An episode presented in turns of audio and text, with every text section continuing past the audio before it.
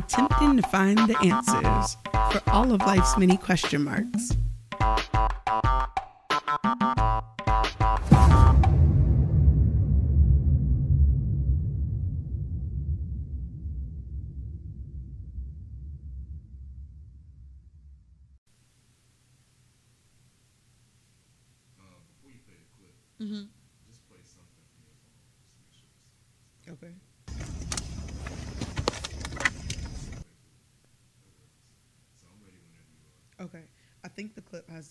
Back over because I played the, a little bit of the clip. All right. Maybe it is now. That you were still. Mm-mm. I'll just wait for it to start over. Right. And so I was thinking that I was still just getting that in my rear view, like just Okay. lights from. uh, you didn't see me turn around.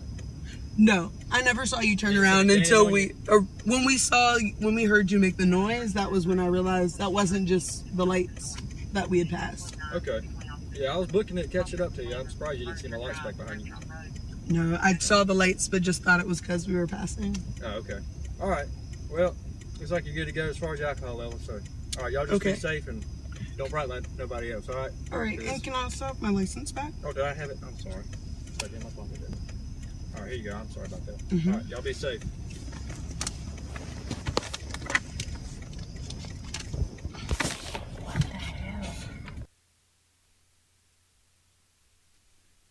Driving while black, a calculation for a black body. Keep your hands at 10 and 2. Watch out for 12. If you get pulled over, know inevitably when you get pulled over, don't be the one to reach for anything first. Remember, it takes zero seconds for the officer to zero in on you, like the barrel of his gun. No, with the barrel of his gun. Now let's check the equation. That's the officer's 45. Post it up against your temples, your hands straight up, an equal sign into the bullet. And we all know zero times anything always equals zero, and your black body is always zero. Even when there's millions of us at a protest, because zero raised to a million is still zero, isn't it? Remember, never be in the wrong angle. Always be acute, never obtuse to an officer's double vision.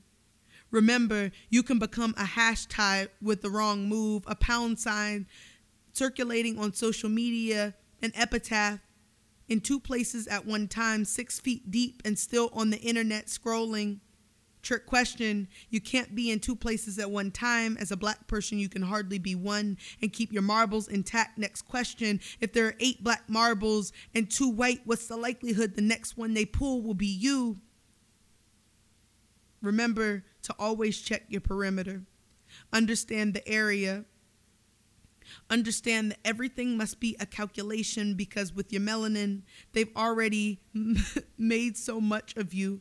They've already multiplied what you are. Remember to cross this racial divide, they have to see you. They don't really see you at the square root of all this. You've always been three firsts of a person, three fifths of a person. Remember fractions and how they work. One over one equals one, meaning if the officer is the racist white one and you're the black one, only one of you will survive this situation. Remember, some people see your black body as a problem and want to erase you. I mean, delete you from the equation. Hey guys, this is Attempting to Find the Answers, and this episode is about DWBs or Driving While Black, and I'm your host, Raya B. Let's get into it. So, this episode is going to be about some bullshit that happened to me and some questions I have about it that I never really get answers to or space to ask. So, I hope that you enjoy. So, driving while black, most of you know what I mean, but it is when you're a person of color behind the wheel going anywhere. So, for a lot of people, when they got their license, that was your freedom. Um, and when you're a person of color, when you get your license, it's your freedom, but it's also another place for you to be confined. Um, when you are a person of color, specifically a black person, there's a separate lesson that you have to get apart from just learning to drive. You have to learn what happens when you'll inevitably be pulled over and how you should behave in a docile manner so that a white officer doesn't kill you. And that's just the reality of what we live in in 2018 going on 2019 and 2040 and whatever time period you live in, you still have to like shuck and jive for master to get away with your life. Um, and so that's what I want to get into. I have had so many traumatic interactions when it comes to being on the road and interacting with police officers. Um, and this isn't to say that all police officers are like this, but some are, and some do have prejudiced views, and sometimes they impose those views on you. So this actually happened to me yesterday. Um, and I was just in a vulnerable space. I had been coming back from a friend's event and I was on a back road in rural North Carolina. And this happens everywhere. So don't let it fool you. This has happened to me in New York. This has happened to me in North Carolina. This has happened to me in South Carolina. It's happened to me. It can happen any and everywhere. This has happened to me outside of the country. It's just as a black person, we are policed at heavier rates. And that's just facts. And, and there's no fiction involved in it at all. So last night, luckily, I was with someone else. Um, but an officer pulled me over young um, white male officer already came up to my car um, with an attitude and said like girl to me instead of actually you know asking what my name was. Um, so i already knew what time it was. And before he even walked up to the car because of what we're conditioned to deal with in the states i pulled my license out of my wallet in advance and just had it ready in the cup holder because I knew that this officer was going to have his hand hovering above his holster.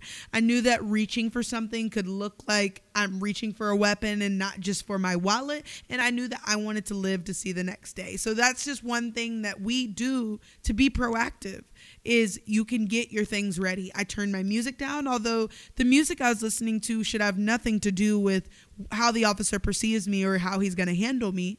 I turned it off because I knew how he was. I put my flashers on and I went to a well lit area so that if anything did pop off, there would be other witnesses. And I also, as you guys heard earlier in the episode, recorded what was going on.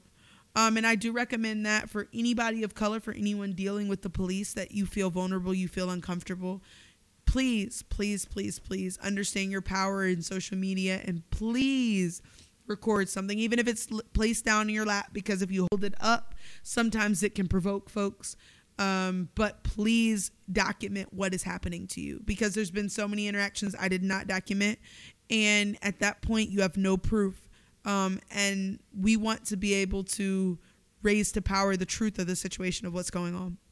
So anyway, this officer um, asked me if I had been drinking, and I said that you know I had had one drink like hours prior, um, because I had gone to a wedding, which um, you know, there's a champagne toast. There was an open bar, and I had had like a drink or two. Um, and I let him know that, and was just like, you know, that's been hours ago. Um, he had me just immediately was like, okay, well, say your alphabet from E through P. and I'm just like, what? Like, even on a normal day, that's a difficult thing to ask. But I went ahead and I said the alphabet quickly, and he's like, okay, back down the other way. So I did that um, still jumping through massive hoops, doing all the things, but still not knowing what's really going to happen to me. To be honest, I'm feeling very uncomfortable. Um, I'm very traumatized, not even just from this situation, but knowing what's going on in the world and how we are being killed by police, and then people are getting paid time off for that. Um, and also just knowing what I've dealt with in my own life and how it's gone left real quick. Um, and so then he tells me to touch my fingers together and so I'm doing this. I'm doing it perfectly.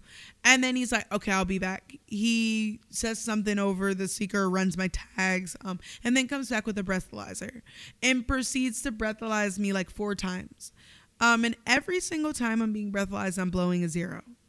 Um, and it's almost like he's disappointed because he wanted to be able to like catch us up for something. Like it was some way he was going to take us down that night.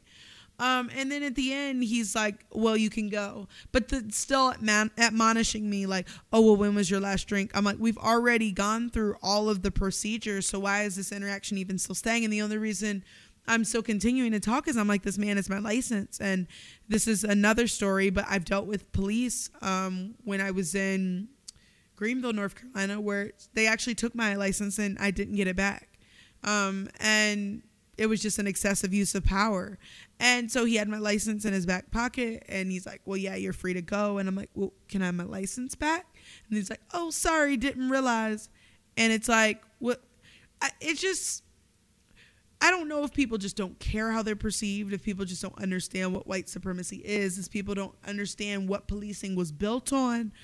But it's just time is up for all of this bullshit. And I left the interaction and I just played Isaac Hayes and I cried, y'all.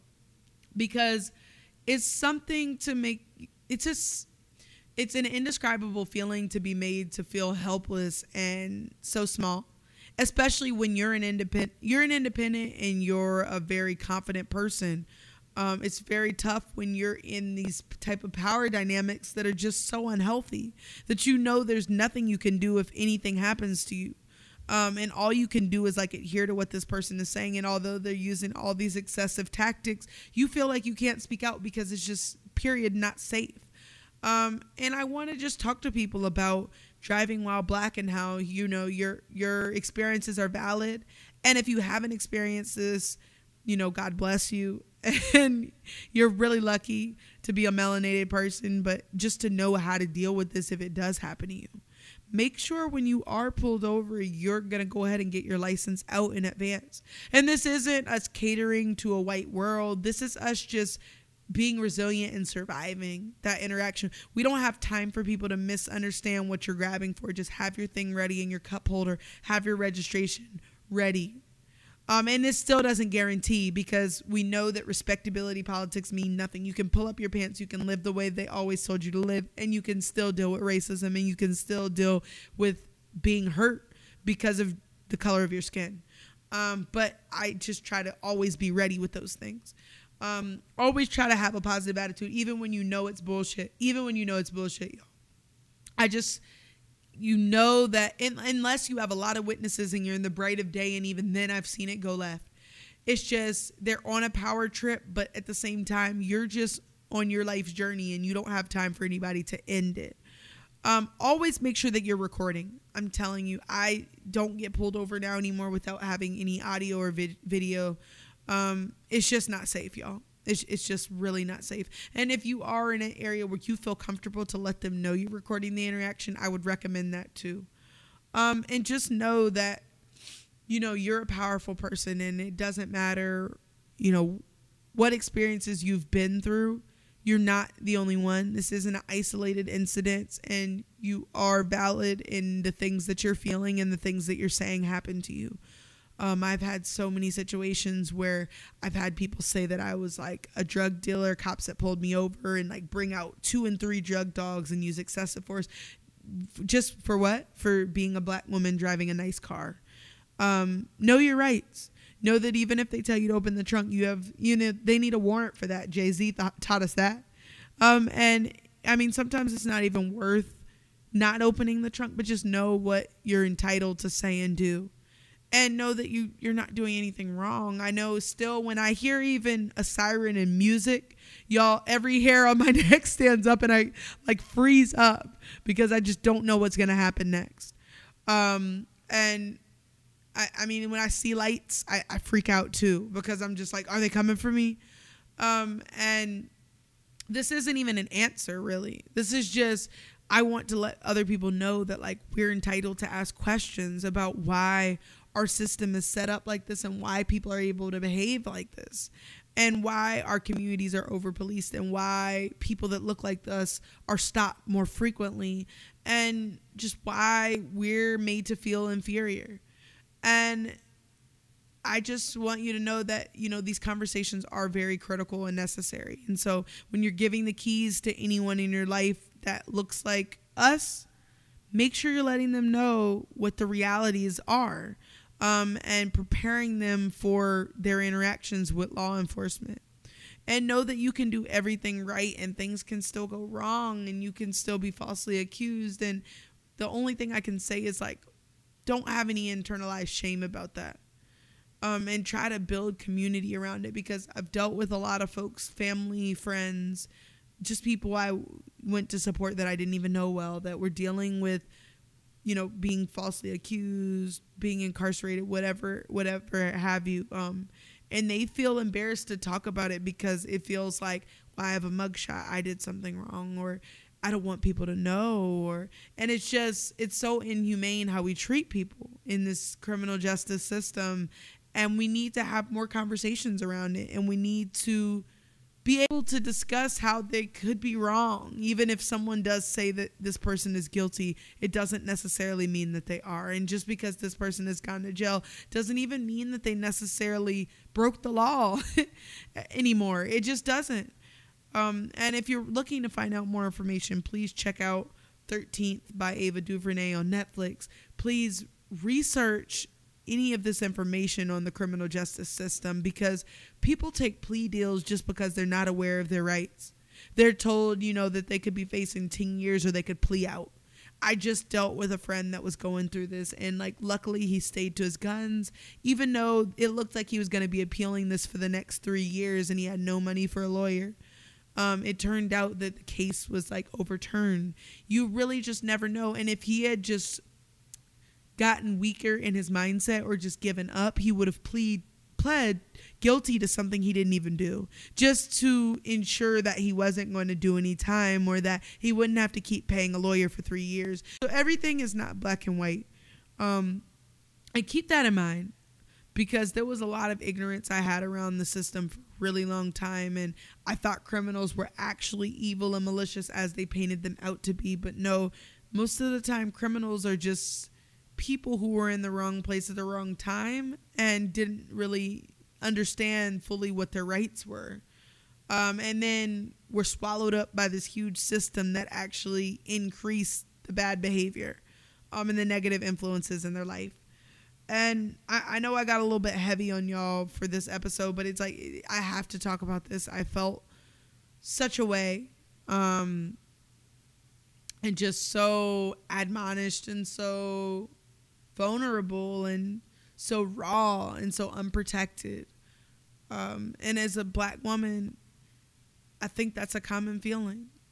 And all I can say is I'm sorry and I see you and I feel what you're feeling and it's valid and we need to talk about it more.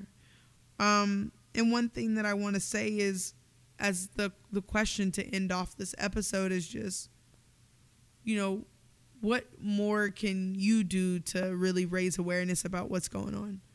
Um, and what conversations aren't we having? Because that's the whole purpose of attempting to find the answers to really start these conversations. I really truly believe that's where healing begins when you start talking. Um, and when there's silence, that's where the pain, that's where the trauma, that's where it can thrive because no one's discussing what's going on in our communities. No one's discussing the pain. No one's discussing the discrimination.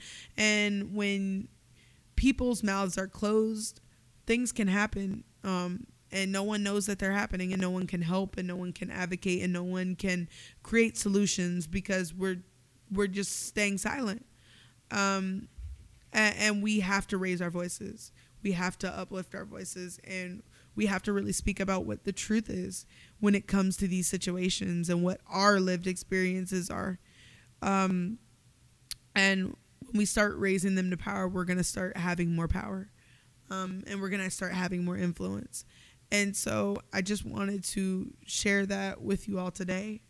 Um, and I, I, want to say my reuse, recycle, um, reduce, reuse, and recycle. So with reducing, um, I'm gonna let go of you know a lot of the fears that I have, and I don't mean fears like in a sense of being scared of dying but at the hands of police. I mean fears in a sense of being very rebellious and resisting the system that currently exists and being vocal about the fact that I am an activist and I am a radical person and I am about this revolution that is inevitably going to come as much as they try to stop it from coming. Um, and I am going to say the things I'm reusing is I'm really harnessing all that pain and that trauma and I'm putting that into power. And so all of those experiences I've had that were negative with police all of those interactions I've had with the criminal justice system through family and friends, I'm using that to really fuel my passion to work towards making a better world um, and to calling things out as I see them. And if I do see a black man that's being pulled over by a white officer or a black person, period, if I'm not in a rush to go somewhere, I, I sit in my car and I stop and I wait to see what happens because I'm standing for others and I'm, I'm being an ally for others that are dealing with this. Um, and I am going to continue to talk with friends and family, especially younger ones coming up, to let them know how to protect themselves and um, how to advocate for themselves. And then for recycling, I mean, just I'm gonna recycle the phrase that I always have held dear and and true to my life is let Black Lives Matter, and that you know we're black and proud and we're black and beautiful, and I'm gonna continue to remind myself when this world doesn't. And I, I want to just give a little shout out to um, on this episode. I know it was a little unconventional to other episodes, but I'm playing around with the format still, so bear with me. But I also was able to check out Black Klansman, and I, I really recommend for anyone to check it out. It is such Spike Lee is back, y'all. I was skeptical on She's Gotta Have It. Um, the first She's Gotta Have It original was already like, okay, okay, Spike. Like, cause he just kind of made it seem. I don't like how he portrayed queer women of color. I'll put it that way, um, as just a default for when things don't work out with your man, or um, the way that he portrayed her necessarily living out her polyamory in the show. I do know a lot of people who are polyamorous and also live in New York City and it just it doesn't feel authentic to like their lives to me. But like this Black Klansman, y'all, he got it right. It was incredible. Um, and it was times I had to stand up and almost leave the theater. Be- and the reason was it was just so intense. He really showed the underbelly of racism that this country is built on and really talked about it and went there. Um, and I know there are a lot of podcasts that are probably going to review that movie, so I'm not going to get too heavy into it. But I just felt it was so interesting the juxtaposition between what's going on in the country now and this really true story. Um, and just talking about the KKK, which we have so much information on and is still not seen as a terrorist group, while Black Lives Matter is. Um, and just calling it like it is. And also talking about the complex between being a house Negro and being somebody out in the field uh, working with Revolution. So I, I used to work with a group in New York called Soul Fire Farm, and they work on reconnecting black and brown folks to the land and healing. Shout out to them. They're a beautiful group of individuals. But they taught me a little bit about, um, you know, w- ways in which to protest and to be a revolutionary and there are three different ways that I just want to like highlight and, and speak about really quickly. So the first way is you working within the system. So an example of this is someone like Don Lemon or someone who is going to be a newscaster and they're going to represent for the black and brown or going to be a politician and they're going to represent for the black and brown. Going to be, you know, a, a stakeholder in law or whatever their field is and they're a queer person whatever the minority they're a disabled person whatever the minority group is they're going to infiltrate the system and they're going to do their work within there. Now there's going to be a separate group that is on the ground um, outside of the system protesting. Um, and those folks are needed to really push different issues through whether it's like lobbying um, raise awareness for things going on. A lot of issues like flint not having water like what happened at standing rock.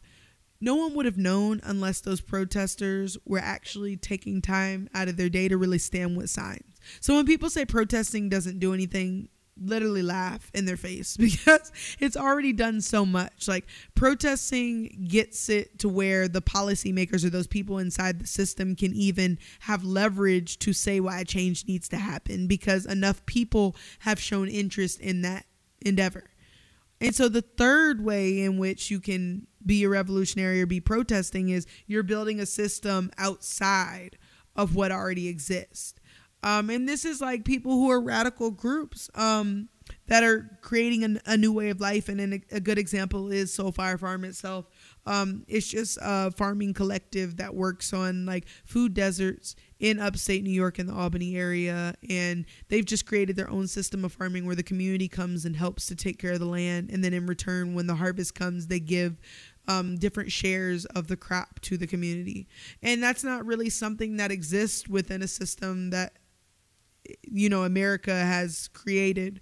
Um, it's something that they did on their own and it's self sustaining. And we need all three of those things to really dismantle this system that currently exists.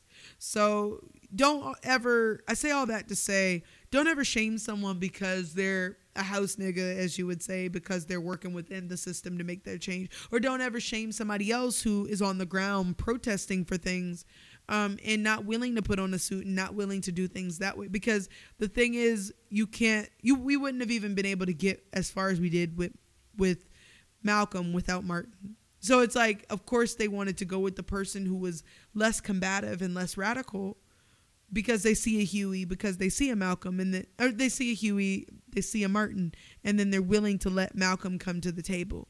So we need all the different aspects of resistance to really be able to make a change in the system. So uh, keep that in mind. And sometimes you can be working within several different components at once. You can be trying to infiltrate the system with your job, but you can also be going to the protests. And you can also be coming up with your own ideas for organizations and nonprofits in that third prong. So don't feel like you just have to commit to one area. And if you are committed to one area, that's fine too, as long as you're doing something, because staying silent is the same as saying that the status quo is okay. And it's just not. So, y'all have a great rest of the week. Thank you for chilling with me. And remember to always try to turn those question marks into filled in blanks. This has been Raya B, and that was attempting to find the answers for today.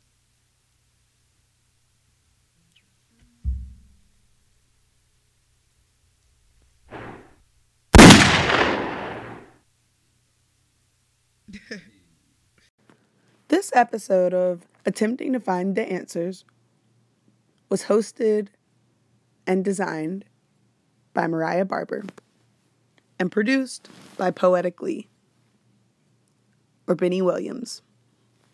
This is a Beyond Your Definition LLC production.